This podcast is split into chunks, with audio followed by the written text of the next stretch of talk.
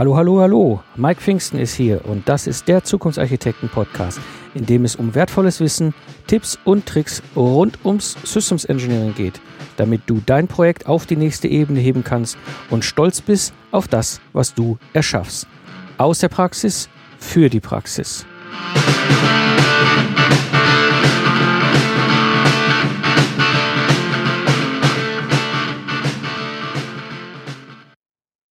Als Führungskraft ist es immer eine Herausforderung, mit schwierigen Mitarbeitern umzugehen. Ich kenne das nur zu gut aus meiner Zeit als Troubleshooter. Die Frage ist, was muss ich wissen und beachten? Und so habe ich mir einen der absoluten Experten zum Thema Leadership hier eingeladen. Er hat viele Situationen als Führungskraft erlebt, sowohl in seinem eigenen Startup wie auch später in einem internationalen Konzernumfeld. So ist er heute Speaker und Coach für Führungskräfte und es freut mich, Ihnen bei mir zu arbeiten. Er ist einer der Top-Leadership-Experten im deutschsprachigen Raum. Ja, so freue ich mich, Bernd Gerob zu begrüßen hier im Podcast. Hallo Bernd. Hallo Mike. Bernd, heute wollen wir mal wieder ein Thema miteinander gemeinsam beleuchten, was immer wieder gerade Führungskräfte, egal in welcher Position sie sind, Projektleiter, Teamleiter, Entwicklungsleiter oder auch oberes Management, ähm, beschäftigt, eben das Thema schwierige Mitarbeiter und wie du sie ins Boot holst. Und da würde ich gerne in die erste Frage mit dir direkt einsteigen. Was ist eigentlich ein schwieriger Mitarbeiter? Das ist eine gute Frage, weil wenn man äh, mit Führungskräften spricht und die sagen, ja, ich habe da einen ganz schwierigen Mitarbeiter, bedeutet das ja erstmal nur, dass die Führungskraft selbst empfindet diesen Mitarbeiter als schwierig. Das ist keine Objektivität. Ähm, von daher würde ich jedem raten, der sagt, ah, ich habe so ein oder zwei schwierige Mitarbeiter, ach, das ist furchtbar mit denen. Was bedeutet das eigentlich schwierig für den jeweiligen? Das heißt, er sollte sich erstmal selber hinterfragen, was ist es denn genau, was diesen Mitarbeiter in meinen Augen schwierig macht? Also was stört mich an dem? Äh, ist es sein Verhalten? Ist er in irgendeiner Weise vorlaut oder äh, verhält er sich nicht äh, mhm. richtig anderen seiner Kollegen gegenüber? Oder bringt er nicht die Leistung?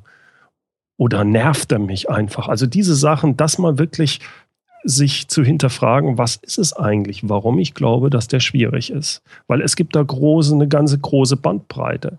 Ähm, ein Beispiel, ein es wird häufig ein Mitarbeiter als schwierig bezeichnet, obwohl er vielleicht einfach in Anführungsstrichen nur in dem Moment für die Führungskraft anstrengend ist. Ich selbst habe das auch äh, erfahren. Da gibt es dann Mitarbeiter, die vielleicht häufig die Gegenposition zu dir einnehmen. Also du mhm. sagst A und die hinterfragen einfach, äh, warum A, warum machen wir nicht B? Äh, wenn das zielführend ist, kann das trotzdem anstrengend für dich sein. Und du sagst, ah, der ist so schwierig, warum tut er nicht einfach, was ich will? Wobei es aber eigentlich gut ist. Der ist motiviert, der Mitarbeiter.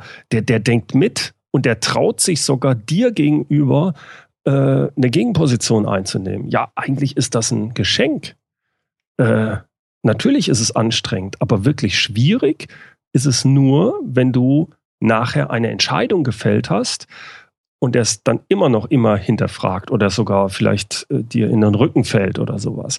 Aber erstmal, wenn du sagst, ja, ich glaube, wir könnten das so und so machen und er sagt, nee, sehe ich anders, das ist erstmal toll. Eigentlich müsstest du dankbar dafür sein. Also deswegen erstmal hinterfragen, was bedeutet für mich schwierig? Ist es, dass er Ziele nicht erreicht? Ist er, dass er, was weiß ich, mir gegenüber frech ist? Oder, oder, oder was, was bedeutet das? Und daraus kann man dann erstmal überlegen, ist es, kann, muss ich mich entsprechend verhält, anders verhalten als Führungskraft? Ist es okay, wie das ist? Also ist es halt einfach nur anstrengend? Oder ist es wirklich schwierig in dem Sinne, dass ich dann sage, ja gut, da, äh, jetzt muss da sich der Mitarbeiter verändern? Nur da, wo, das ist so meine Definition, nur, nur da, wo ich der Meinung bin, da muss ich dem Mitarbeiter helfen, sich entsprechend anzupassen. Nur dann ist es eigentlich würde ich das als schwierigen Mitarbeiter bezeichnen. Sonst ist er einfach nur in Anführungsstrichen anstrengend, was aber durchaus sehr positiv sein kann. Da, da sprichst du einen ganz wichtigen Punkt an. Ich habe auch ein wunderschönes Beispiel noch aus meiner Akti Zeit als aktiver Troubleshooter. Es gibt so ein, wenn du so in die Mechatronik, also komplexe Systeme, Maschinenbau, Elektronik und Embedded Software Welt eintauchst, so zwei Fraktionen, die miteinander auch immer ringen. Das eine, ich sag mal so, die klassischen Maschinenbauer in Anführungsstrichen mhm. ähm, und die Embedded Software Ingenieure. Ja, weil das sind so unterschiedliche Welten. Ja, das eine ist wirklich Mechanik. Ja, ich kann es ja. begreifen. Ich kann es im wahrsten Sinne des Wortes anfassen, was am Ende rauskommt.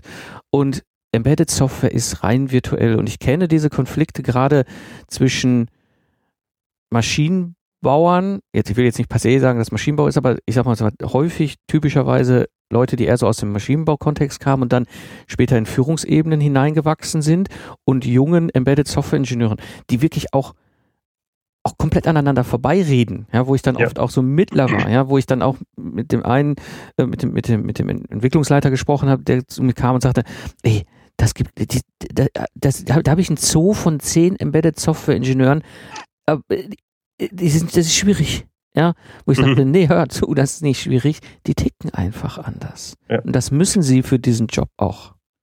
Ja, und es gibt dir natürlich auch einen, du, du denkst, jeder von uns denkt ja in eine bestimmte Richtung. Ja, klar. Und du hast Scheuklappen. Mhm. Und im positiven Sinne öffnen sie diese Mitarbeiter die Scheuklappen. Sie machen, sie, sie machen dich breiter in, deinem, äh, in deinen Sichtweisen, was erstmal ein Riesenvorteil ist. Genau. Und, und, und das ist wichtig und eben sich damit auseinanderzusetzen, was bedeutet für mich schwierig, weil es ist ja oft erstmal auch eine Eigensicht. Ja, ja, genau. Mhm. Und das bringt mich zu der Frage, die sich natürlich jetzt irgendwie logischerweise anschließt. Warum ist es eigentlich wichtig, sich mit schwierigen Mitarbeitern auseinanderzusetzen? Ich denke, es ist eigentlich offensichtlich, erstmal, es klingt offensichtlich, dass ich, da habe ich jemanden, der, sagen wir mal, in meinen Augen nicht so funktioniert, wie er funktionieren sollte, wenn man das so mal äh, sagen kann. Und dann muss ich mir überlegen, warum ist das so? Wie kann ich ihm helfen, ähm, meine Erwartungen zu erfüllen oder die Ziele zu erfüllen? Also das ist eigentlich der Grund. Nur häufig ist das natürlich mit Aufwand verbunden, mit Zeitaufwand. Und den scheuen manche Führungskräfte oder sie wollen auch einfach nicht in eine Konfliktsituation geraten oder sowas. Und dann bewusst oder unbewusst, ähm, ja, lassen sie den vielleicht in Ruhe, wohlwissend und äh, dass sich die Sache damit eigentlich nicht verbessert. Das ist, äh, also, und sie verschließen die Augen, anstatt wirklich zu sagen, okay, was ist hier los? Es ist ein schwieriger Mitarbeiter, er er, er erfüllt nicht die Erwartungen, er bringt nicht die Ziele, um dann zu, eigentlich sich reinzugehen, erstmal sich zu hinterfragen. Kann ich da, liegt es vielleicht an mir? Wenn es nicht an mir liegt, äh, meine Erwartungen richtig sind aus meiner Sicht, wie kann ich dem Mitarbeiter helfen, dass er ähm, ein guter Mitarbeiter wird, im Sinne von, dass er die Erwartungen, meine Erwartungen erfüllt. Als erstes Mal kommt dann natürlich dann immer, habe ich überhaupt meine Erwartungen an den Mitarbeiter formuliert? kennt er die überhaupt? In vielen Fällen wissen die Mitarbeiter ja gar nicht ähm, genau, was erwartet denn meine Führungskraft von mir. Und das ist häufig nicht nur einfach nur die Ziele zu erfüllen. Äh, äh, du kannst das schon, äh, du musst als Führungskraft auch Prioritäten setzen. Auf der einen Seite verlangst du höchste Qualität, und auf der anderen Seite müssen die Deadlines gehalten werden. Okay. Das ist von Fall zu Fall sicherlich auch nochmal unterschiedlich, aber das musst du kommunizieren. Wie sollen sonst die Mitarbeiter wissen? Also liegt es an dir, als erstes mal diese Erwartungshaltung klar zu formulieren. Und das machen viele schon mal nicht. Und das ist schon mal der erste Fall, wo es vermeintlich zu schwierigen Mitarbeitern kommt. Und man sagt ja, der Mitarbeiter ist schuld. Nein, du als Führungskraft bist unter Umständen schuld, weil du nicht genau formuliert hast, wie deine Erwartungen sind. Da würde ich sogar noch einen Schritt weiter nach vorne gehen. Ich stelle mal die Hypothese auf, manche formulieren diese Erwartung nicht mehr für sie, also für sich selbst. Also sie sind sich ja. selbst ist gar nicht bewusst. Und Richtig. wie soll ich es dann kommunizieren können? Richtig, genau. Also das ist äh, das eigentlich, was man normalerweise, was ich sage, bei, bei Führung ist erstmal wichtig, dass ich mir klar mache, was ich von meinen Mitarbeitern erwarten. Das ist eigentlich so eine Grundvoraussetzung, um überhaupt führen zu können. Wenn ich das selbst nicht weiß, wenn ich selbst rumlaviere, ja, Entschuldigung, dann kann ich den Mitarbeitern nur gar keinen Vorwurf machen, dass sie nicht das tun, was ich will. Ich weiß ja selber nicht, was ich will. Was soll das? ja, absolut klar. Das heißt, ich mache mir erstmal selber Gedanken darüber, was meine Erwartungen sind an die Mitarbeiter. Im nächsten Schritt kommuniziere ich diese Erwartungen. Richtig. Und dann muss ich natürlich darauf achten, dass ich eine Vertrauensbasis geschafft habe. Dass ich also, dass die Mitarbeiter auch mir vertrauen können, dass ich verlässlich bin. Das ist, sehe ich bei den meisten ähm, Vorgesetzten auch noch als eine Schwierigkeit an. Denn ich kann viel verlangen, ich kann viele Erwartungen äußern. Wenn ich sie selbst nicht erfülle, Entschuldigung, dann, also selbst Wein, äh, Wasser predigen, aber Wein trinken, das geht nicht. Mm. Also das ist eine ganz entscheidende Sache. Ähm, das zweite dann ist aber, wenn ich bestimmte Erwartungen habe, muss es auch, muss ich auch konsequent sein, wenn die Erwartungen nicht erfüllt werden, dass ich das Feedback an den Mitarbeiter gebe und sage, pass auf, ich habe versucht zu sagen, das ist meine Erwartung. Anscheinend ist es nicht ganz angekommen, denn du verhältst dich anders. Äh, und dann zu hinterfragen, warum. Ähm, also es muss auch für den Mitarbeiter klar sein, okay, das hat er jetzt gesagt, das erwartet er, das, so verhält er sich auch. Was weiß ich, Termine müssen eingehalten werden. Er als Führungskraft hält seine Termine auch ein, das sieht der Mitarbeiter. Jetzt habe ich natürlich dann als als Chef auch dann kann ich sagen, wenn der Mitarbeiter Termine nicht einhält, dass ich dann zu ihm gehe und sage, äh, der Termin hast du nicht eingehalten, warum? Mhm. Was, woran liegt es denn?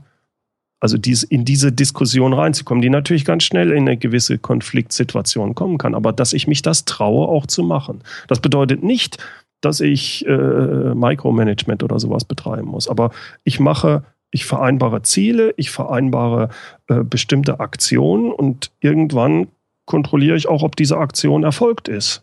Und wenn sie nicht erfolgt ist zum entsprechenden Zeitpunkt, dann frage ich den Mitarbeiter. Und erstmal ganz offen, sag mal, das ist nicht eingetreten, du hast dich nicht mal bei mir gemeldet. Die, die wichtigste Frage ist, warum? Mhm. Was ist passiert? Und aufgrund von der Antwort des Mitarbeiters kann ich dann entsprechend agieren oder reagieren drauf. Die Schwierigkeit, die die vielen äh, haben mit schwierigen Mitarbeitern, ist, dass sie sich klar machen müssen, okay, warum ist er schwierig? Das hatten wir vorhin schon. Hm. Und das kriege ich nachher eigentlich nur raus, wenn ich mit dem Mitarbeiter diese Warum-Frage, warum verhält er sich so? Ich muss das rauskriegen. Es kann sein, dass er mir nicht äh, wirklich das sagt, was ihn bewegt.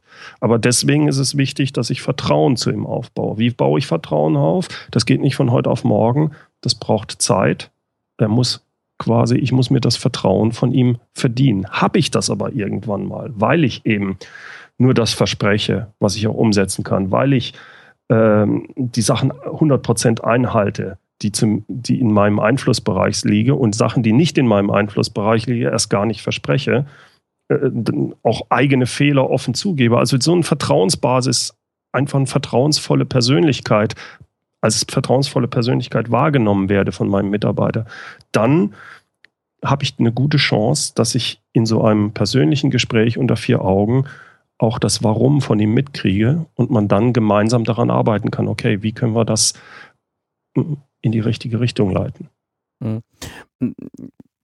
Das würde ich äh, wunderschön ergänzen um, um, um ein Erlebnis, was ich aus der Troubleshooter-Zeit noch hatte. Wir haben, ich habe ein Troubleshooting-Projekt übernommen. Es war 2008 und da habe ich diese Sprint-Geschichte eingesetzt. Das heißt, wir sprinten immer so in zwei Wochen Zyklus. Mhm. Das bedeutet, dass wir uns montags zusammengesetzt haben und haben uns committed, was sind die Ergebnisse in zwei Wochen, die wir erreichen wollen, ne, ja. um, um, voranzukommen. Mhm. So, und dann hast du da ein Team von Mitarbeitern und jeder committet sich auf seine Aufgabe und sein Ergebnis. Und dann gibt es Spielregeln. Ich glaube, das ist auch noch ein wichtiger Punkt hierbei. Ähm, eben eine hast du gerade genannt, dieses, wenn es Probleme gibt, melde dich sofort. Ja? Äh, ja? Nicht erst, wenn die zwei Wochen rum sind. Und nach zwei Wochen kam dann, äh, ich hatte dann zwei Leute in diesem Team, ja, die haben ihre Ergebnisse, die sie vorher versprochen und committed hatten, zum Beginn des Sprints einfach nicht fertig, nicht abgeliefert. Mhm. Und dann habe ich mir die an die Seite genommen und habe gesagt, okay, das war jetzt ein Versuch, ja, zwei Wochen, wir machen das nochmal, nächsten Sprint. Ähm, ihr kennt die Spielregeln und wir wollen gemeinsam dieses Projekt erfolgreich retten. Das ist mein Ziel, deswegen bin ich engagiert worden. Mhm.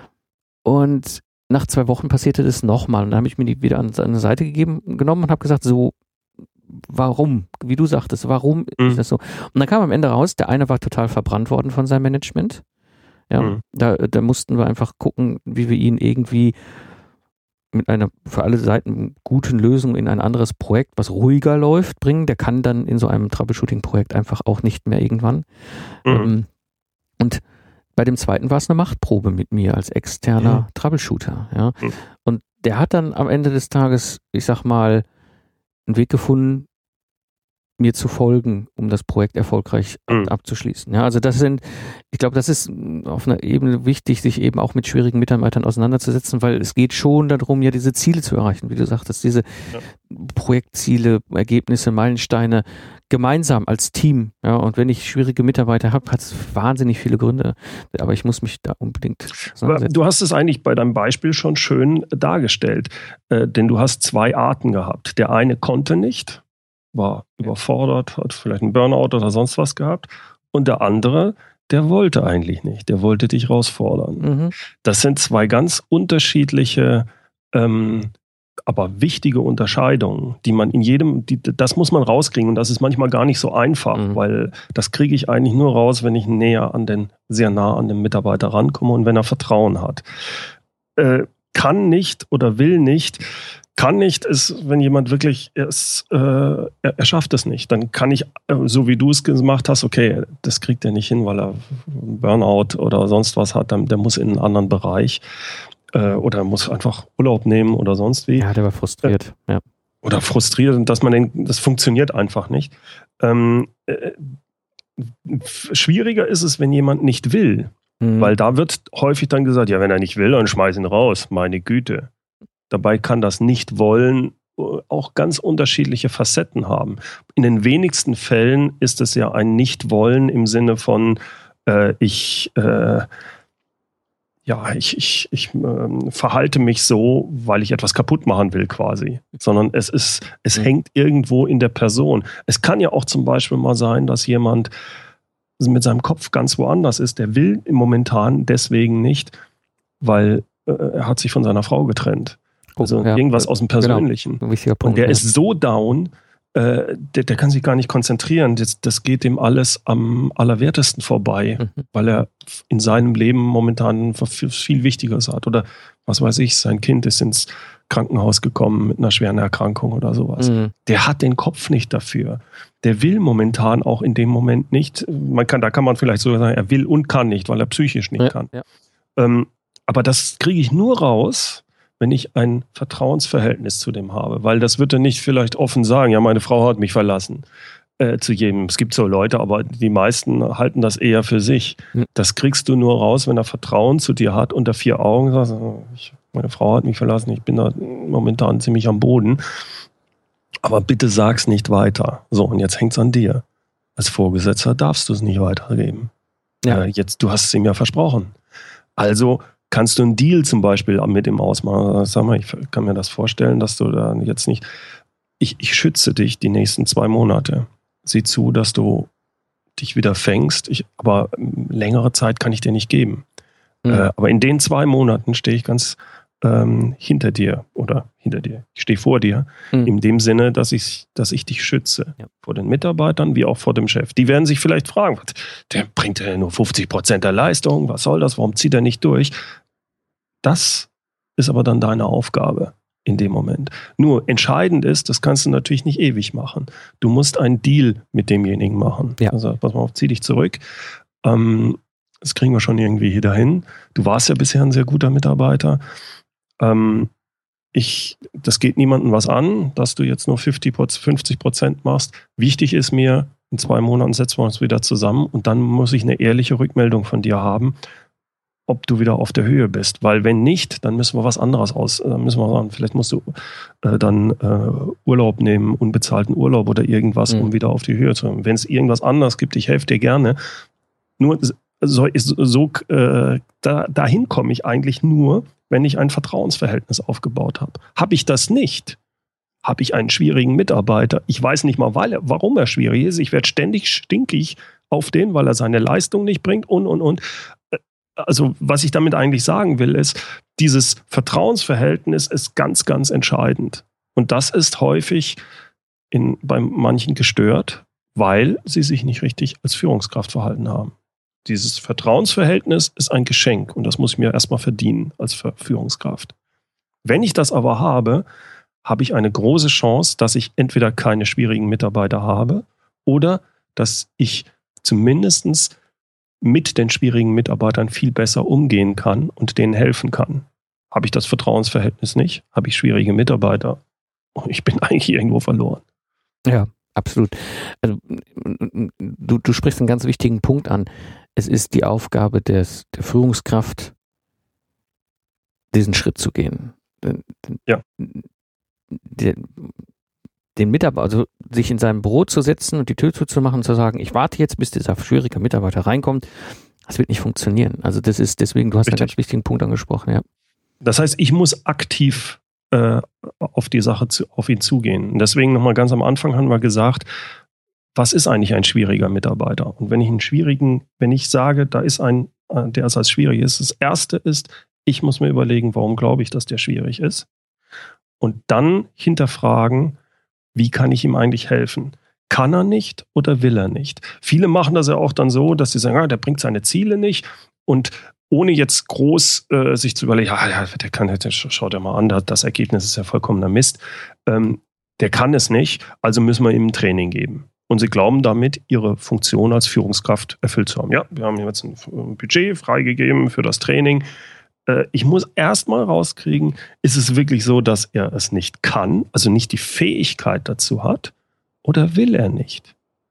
Äh, wenn mhm. er nicht will, aus welchen Gründen auch immer, bringt, bringt das andere überhaupt nichts. Da kann ich ihn schulen, bis ich blöd werde.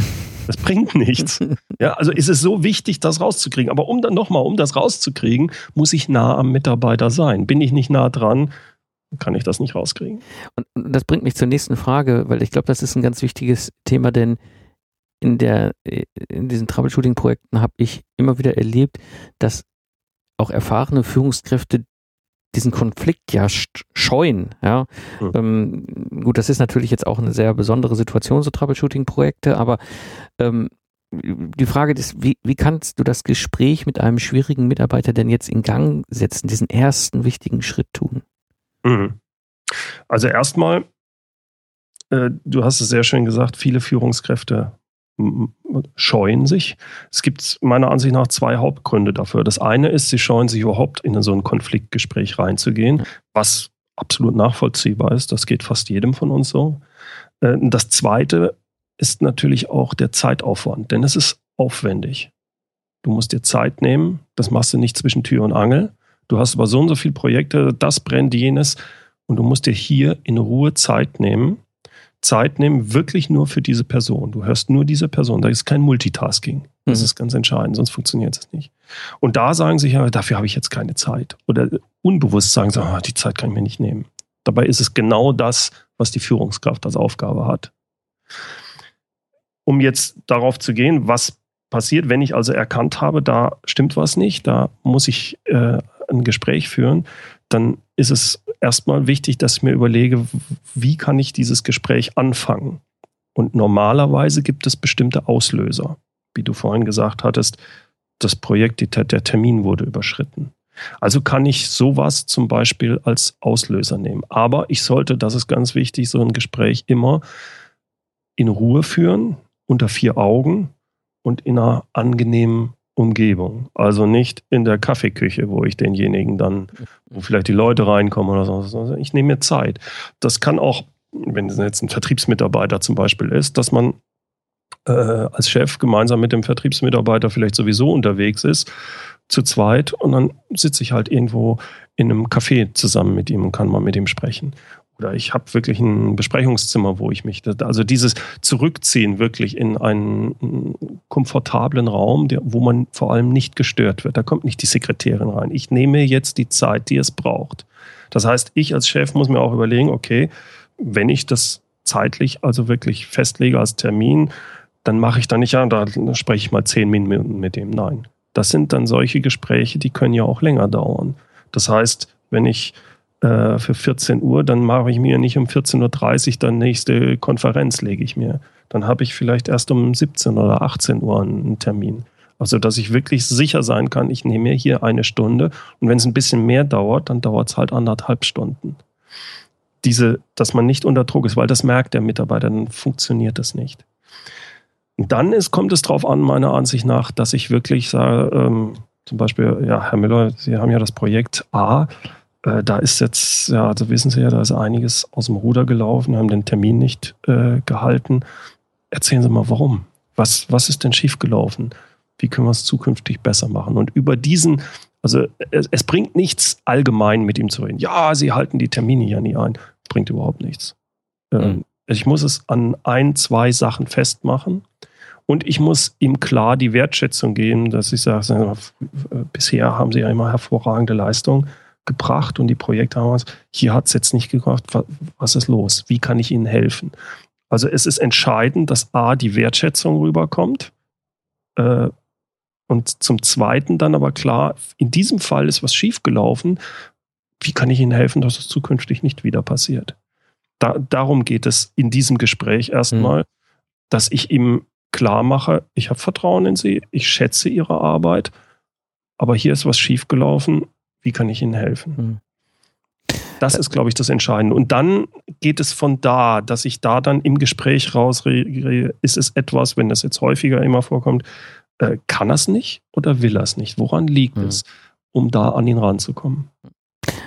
Ich glaube, das ist ganz wichtig, wie du beschrieben hast, eben diese Brücke zu bauen, um diese Kommunikation zu ermöglichen und eben auf der einen Seite Wertschätzung. Ich meine, auch, auch diese Zeit haben, wie du auch eben beschrieben hast mit dem Termin, ist ja auch ein Signal von Wertschätzung dem anderen gegenüber. Exakt. Ja, und dann aber auch ein respektvoller Umgang miteinander. Ja, also auch selbst wenn ich innerlich vielleicht gerade frustriert oh. bin oder, oder es mich echt nervt, vielleicht ist es ja auch irgendwie eine, eine, eine Verhaltensweise, die irgendwie bei mir irgendwo innerlich auf den Knopf drückt, wo ich jedes Mal denke, oh, ja.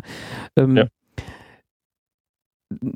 Trotzdem respektvoll und wertschätzend mit diesem Mitarbeiter sich auseinanderzusetzen und nicht dann cholerisch zu werden oder respektlos zu werden oder sowas, weil dann hm. baue ich garantiert keine Brücke.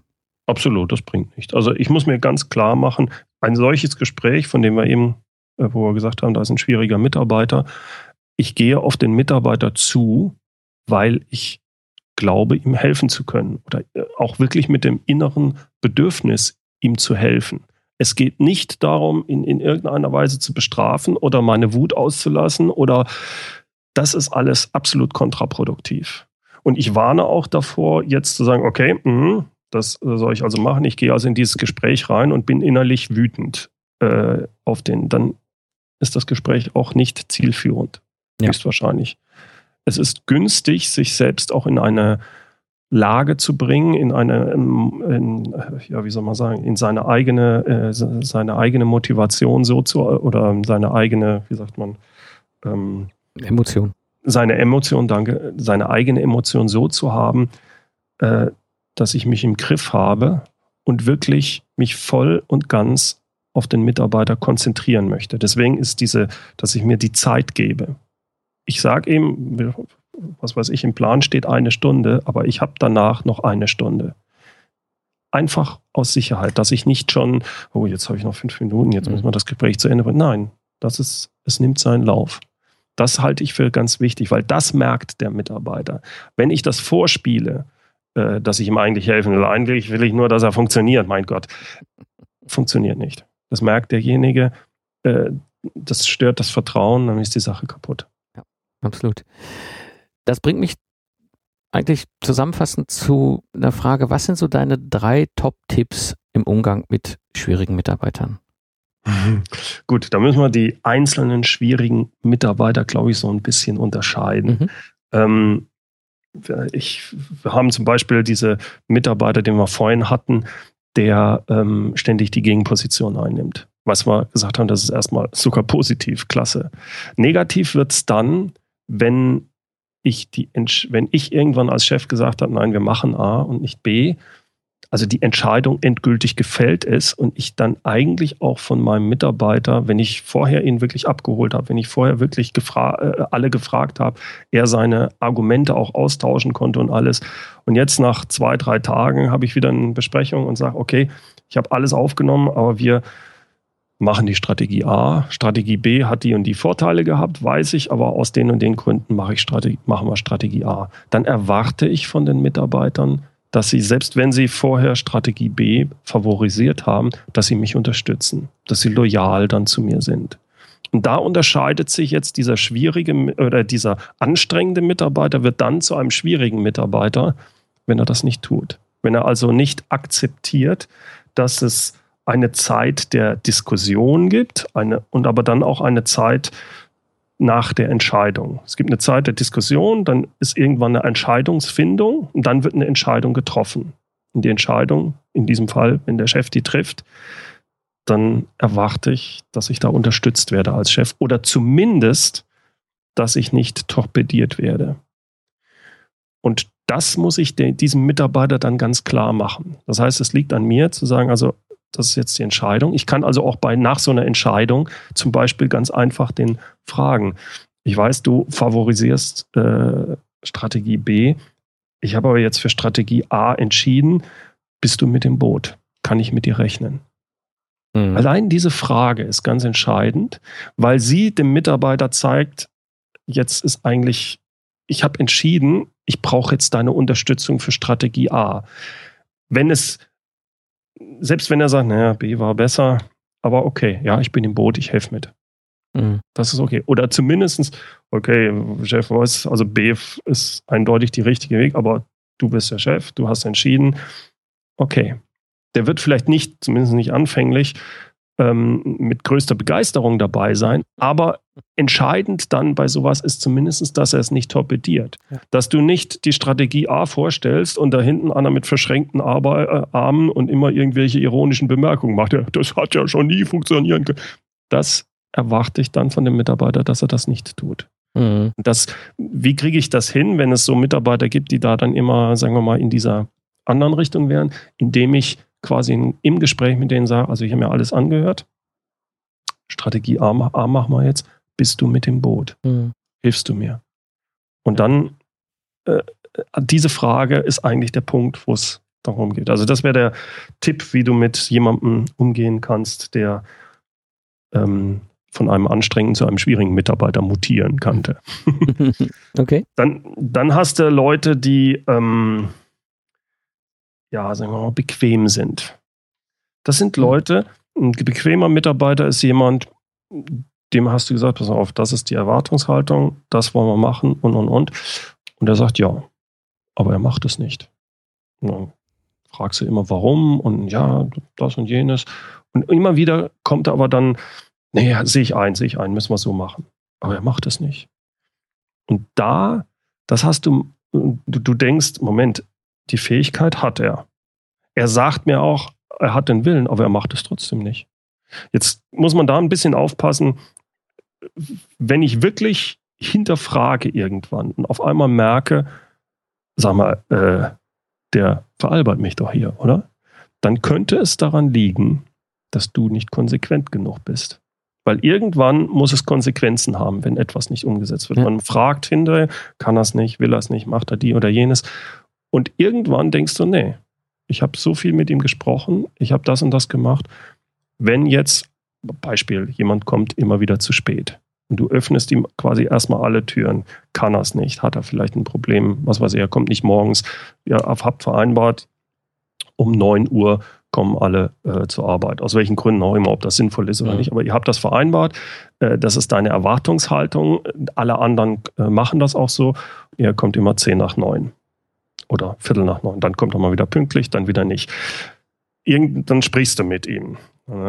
Nicht können könnte ja sein, dass er sagt, ja, ich, ich fahre mit dem Bus, aber der Bus kommt immer zu spät. Ja. Also können wir sagen, ja, Kamerad, dann muss dann eine halbe Stunde früher kommen. Oder ihr findet irgendeinen anderen Deal. Aber irgendwo habt ihr alles ab, ab äh, habt ihr alles nachgeschaut. Er, er, sagt auch, er will das. Er, aber dann ist wieder das, irgendwo ist in China ein, ein Sack Reis umgefallen, sonst was. Also jetzt, jetzt veralbert er mich, jetzt, jetzt reicht's. Und dann musst du Konsequenzen ziehen. Und das machen dann viele nicht. Die Konsequenz heißt nicht, dass ich dann sage, so, jetzt gibt es eine Abmahnung oder sowas, aber es muss zu Konsequenzen kommen. Da gibt es so verschiedene Stufen. Ich habe das in einem Podcast mal genauer behandelt, ähm, wo ich dann als erstes mal sage, okay, jetzt habe ich ein Gespräch mit dir. Und da sage ich nochmal, ich erwarte ab sofort von dir, dass du pünktlichst um 9 Uhr da bist.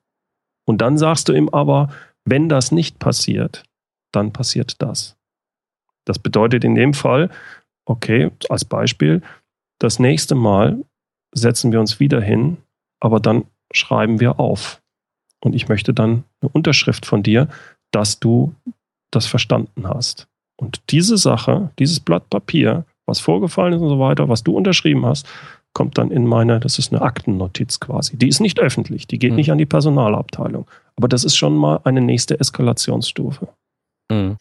Wenn er es dann wieder macht, dann sagen wir, pass mal auf, äh, ich habe dir gesagt, jetzt machen wir eine Aktennotiz. Die Aktennotiz, die kommt hier in, mein, äh, in, in, in, meine, in meine Schublade, die sieht niemand. Aber wenn du wieder zu spät kommst, dann setzen wir uns wieder zusammen, dann machen wir wieder eine Aktennotiz. Aber diese Aktennotiz, die geht dann äh, an die Personalabteilung. Das ist immer noch keine Abmahnung, ja. Mhm. Aber du, du baust die Eskalationsstufen auf. Wichtig bei diesen Sachen, also bei so jemandem, ist, dass du dir vorab überlegst, welche Arten von Eskalationsstufen habe ich und diese konsequent dann nachher gehst. Du hast nicht nur, äh, oh Gott, dann muss ich ihn abmahnen oder rausschmeißen. Hm. Du hast ganz viele Kleinigkeiten dazwischen. Und diese Kleinigkeiten konsequent zu gehen und ihm jeweils immer die nächste Stufe anzukündigen, das führt dazu, dass er merkt, oh oh, der meint das ernst und sich dann verändert. Wenn, er, wenn du dann wirklich sechs, sieben Stufen, und ich habe diese Art von Stufen, äh, normalerweise bei sowas, äh, wirklich durchgehst und er immer noch unpünktlich ist, äh, du hast alles möglich versucht, ja, sorry, dann war es das auch. Dann muss es auch eine Abmahnung geben oder im schlimmsten Fall eine Entlassung. Mhm. Also das wäre der zweite Tipp, diese, dieses konsequente Vor... Ähm, Grenzen ziehen. Die Grenzen ziehen, genau. Mhm. Mhm. Und dann gibt es, sagen wir, Mitarbeiter, die, ja, ich möchte die als resignierte Mitarbeiter bezeichnen. Hast du häufig vielleicht auch Mitarbeiter, die schon lange dabei sind und die sind übergangen worden oder da sind ständig Organisationsveränderungen passiert und jetzt kommst du rein, willst was verändern und die sagen, ja, das geht bei uns nicht. Ja, schön, aber das geht nicht. Die sitzen schon da mit Verschränkungen und sagen, äh, was will der denn? Die sind frustriert. Das heißt, die ähm, machen vielleicht auch sarkastische Bemerkungen oder sowas. Die musst du irgendwie abholen. Und da ist auch wieder das, das Entscheidende, das ist Abholen, das kriegst du, wenn du jetzt neu dabei bist, nicht einfach so hin. Das heißt, du musst erstmal Vertrauen zu denen aufbauen, also Vertrauen aufbauen, sodass die dir vertrauen. Weil die haben so, die sind so häufig schon ähm, äh, hintergangen worden aus ihrer Sicht von Chefs, die irgendwas gesagt haben, dann nicht getan haben. Das heißt, da musst du ganz extrem drauf achten, dass du das, was du sagst, umsetzt und dass das, was du erwartest, auch von dir selbst eingehalten wird. Und dann hören sie dir mit der Zeit auch mehr zu. Und dann kannst du versuchen, die mehr zu öffnen. Also wenn die dann, wenn du sagen wir mal, du hast da eine Besprechung irgendwo und du ähm, äh, sagst, ja, wir könnten ja das und das verändern, wir könnten diese Strategie A fahren und die sitzen dann wieder und sagen, nee, das geht nicht, das geht nicht. Machen keinen Gegenvorschlag, sondern sagen, das geht nicht. Du kannst dann versuchen, okay, ich verstehe, sie sind dagegen. Lassen Sie uns mal probieren einfach mal, wie es wäre, wenn sie dafür wären. Man kann das, kann das dann also so aufbauen, dass sie sagen, mhm. okay, Sie haben jetzt zehn Gründe dafür, äh, dagegen ge, äh, gesagt, gegen diese Strategie. Jetzt möchte ich von Ihnen, dass Sie mal die Position einnehmen und versuchen, mich zu überzeugen. Sagen Sie mir mal drei Argumente, die dafür sprechen würden. Mhm. Das muss nicht immer funktionieren, aber wenn sie, das funktioniert auch nur, wenn sie ein gewisses Vertrauen zu dir haben, sonst sagen, was will der Kerl? Mhm. Aber manchmal funktioniert das in so einem Fall, dass die Leute dann sich überlegen, du, du reißt sie quasi aus ihren negativen Gedanken raus, weil das geht nicht, das geht nicht, das geht nicht, sondern du zwingst sie in Anführungsstrichen darüber nachzudenken, welche Vorteile hätte das denn und warum könnte das denn funktionieren? Und dann kommen vielleicht erstmal so sagen, ja, ja, gut, es könnte das und das sein, dass das und das funktioniert. Vielleicht fangen sie dann an, aber das bedeutet, und dann musst du unterbringen, nein, nein, nein, nein, nein, nur drei positive. Negativen haben wir die ganze Zeit von ihnen gehört. Ich will nur die drei positiven. Und in dieser Art kriegst du die äh, vielleicht äh, aus ihrer, aus ihrer Negativspirale raus. Mm. Das ist so ein, ein Trick, der, wie schon gesagt, aber nur funktioniert, wenn sie das Vertrauen in dich haben, dass du es gut mit ihnen meinst. Sonst mm. funktioniert das nicht. Ja, Waren das jetzt drei, drei Tipps? Ja, ja, genau. Das, war, das waren die, die drei Tipps. Ähm, also der erste ist ähm, Umgang mit, mit Mitarbeitern, die eine andere Meinung haben, wo du anschließend sagst, okay, ich habe mich jetzt für Strategie A entschieden und, und ich fordere diese Vol Gefolgschaft dann auch ein. Mhm. Der zweite Tipp eben halt äh, der bequeme Mitarbeiter, wo man erstmal äh, bespricht, so, okay, was sind die Spielregeln, warum hält die Spielregeln nicht ein und dann aber auch ganz bewusst Grenzen setzt. Mhm. Und das dritte eben der Resignierte, wo der Tipp ist, einfach mal zu schauen, wie kriege ich denn diesen Mitarbeiter aus der Negativspirale raus, indem ich mhm. versuche, den, Vertrauen dann auf, aufzubauen. Mhm. Drei super Tipps, Bernd. Ich glaube, wir haben noch einen vierten Tipp in petto. Ja, stimmt. Und unser vierter Tipp ist das Leadership Barcamp. Genau. Was hat es damit auf sich? Das Leadership Barcamp. Ähm, die, das Problem von vielen Führungskräften ist, dass sie sich teilweise wirklich gerne weiterbilden wollen und deswegen gehen sie auf Konferenzen. Auf den Konferenzen sind dann ganz viele Leute, die ihnen etwas erzählen. Aber das ist wie das Wissen einfach nur zu lesen oder aufzunehmen. Man verarbeitet es eigentlich erst dann, wenn ich mich, mich mit anderen intensiv unterhalte. Wenn ich die Sachen austausche, also mehr in der Workshop-Charakter. Und das ist genau das, was wir mit dem Leadership Barcamp anbieten. Da sind zwar von uns Ivan, dir und mir ganz kurz drei Impulsvorträge, aber eigentlich ist das nur so ein Anwärmer. Danach geht es in Workshops, in Workshops, die von den einzelnen, wo, wo die einzelnen Leute miteinander interagieren. Und ich glaube, dass das einen Riesenunterschied macht, um wirklich Sachen zu verarbeiten. Nicht nur das Wissen vielleicht zu haben, sondern wirklich auch ins Tun dann zu kommen und Tipps auszutauschen von, an, von und mit anderen äh, Führungskräften. Genau.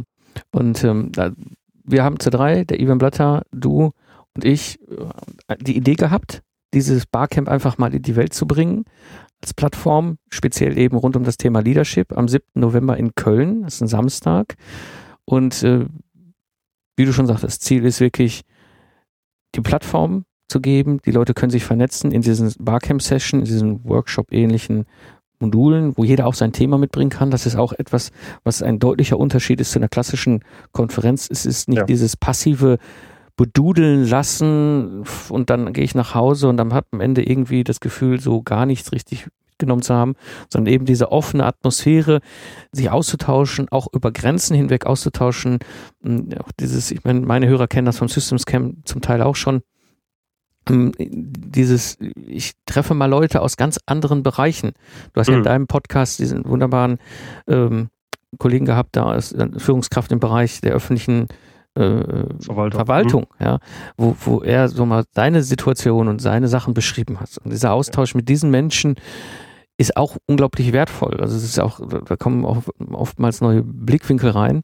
Ja. Und, und, und das ist ja das, was anschließend die Teilnehmer auch wieder mitnehmen werden. Eben die Möglichkeit. Aber wie du schon sagst, ich glaube, ganz entscheidend ist, man kommt zu so, so einer, zu einer normalen Konferenz und sagt, ich habe das und das eine Problem. Und dann höre ich mir alle möglichen Vorträge an und sage, ja, stimmt alles, das kannte ich schon, das ist ja ganz interessant, aber mein Problem habe ich nicht gelöst bekommen. Und dann versuchst du das in der Kaffeepause zu machen. Mhm. Wenn du Glück hast, findest du jemanden, mit dem du vielleicht über diese Sache sprichst. Und genau diese Geschichte, dass diese kleine Sache in der Kaffeepause, die ist nicht zehn Minuten äh, wie bei normalen, sondern die haben wir quasi Vollzeit bei der Leadership ähm, bei unserem Leadership Barcamp. Genau, genau. Deswegen unser vierter Tipp an dieser Stelle für alle die, die sich mit dem Thema Führung beschäftigen oder in Führungspositionen sind. Wir machen dieses Leadership Barcamp, wir drei, ganz bewusst für euch, am 7. November, Samstag in Köln. Wer mehr wissen will, leadership-barcamp.de.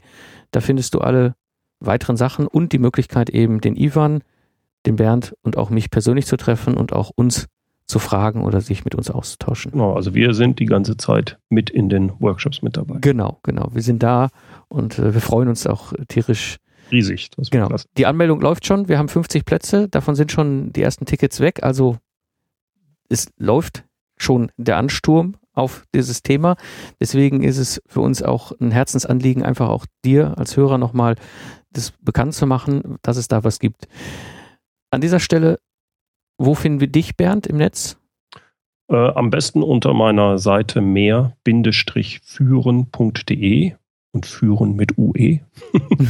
Oder im Bereich äh, bei meinem äh, Leadership-Plattform, das heißt leadership-plattform.de. Genau. Und du hast ja auch einen Podcast. Genau, Führung und, auf den Punkt gebracht. Führung auf den Punkt gemacht. Also genau, einfach, denke ich, nach Bernd Gerob suchen. ich glaube, das ist das Einfachste, ja. Ja, genau. ja, an dieser Stelle, Bernd, vielen, vielen Dank für dieses doch durchaus sehr auch emotionale Thema, wie du schwierige Mitarbeiter ins Boot holst. Danke dir, dass du dabei warst. Vielen Dank, Mike. Hat mir viel Spaß gemacht. Danke. Zusammenfassend für die Episode, wenn du das Gefühl hast, einen schwierigen Mitarbeiter zu haben, geh zuerst in dich selbst und schau wirklich nach, ob es an dem Mitarbeiter liegt oder an deiner eigenen Einstellung. Und suche die offene, wertschätzende Kommunikation und sehe zu, dass Commitments auch von dir, wie aber auch von deinem Mitarbeiter eingehalten werden. Das war die heutige Episode des Zukunftsarchitekten Podcast. Alle Links der heutigen Episode findet ihr in den Show Notes unter systemengineeringleadership.de. Ich freue mich gerne über Fragen oder Feedback, auch als Kommentar hier zur Episode. Ich bedanke mich fürs Zuhören. Habt eine schöne Zeit, lacht viel und habt viel Spaß, was auch immer ihr gerade macht und nutzt das Wissen und entwickelt Systeme mit Stolz und Leidenschaft. So sage ich Tschüss und bis zum nächsten Mal, euer Mike Pfingsten.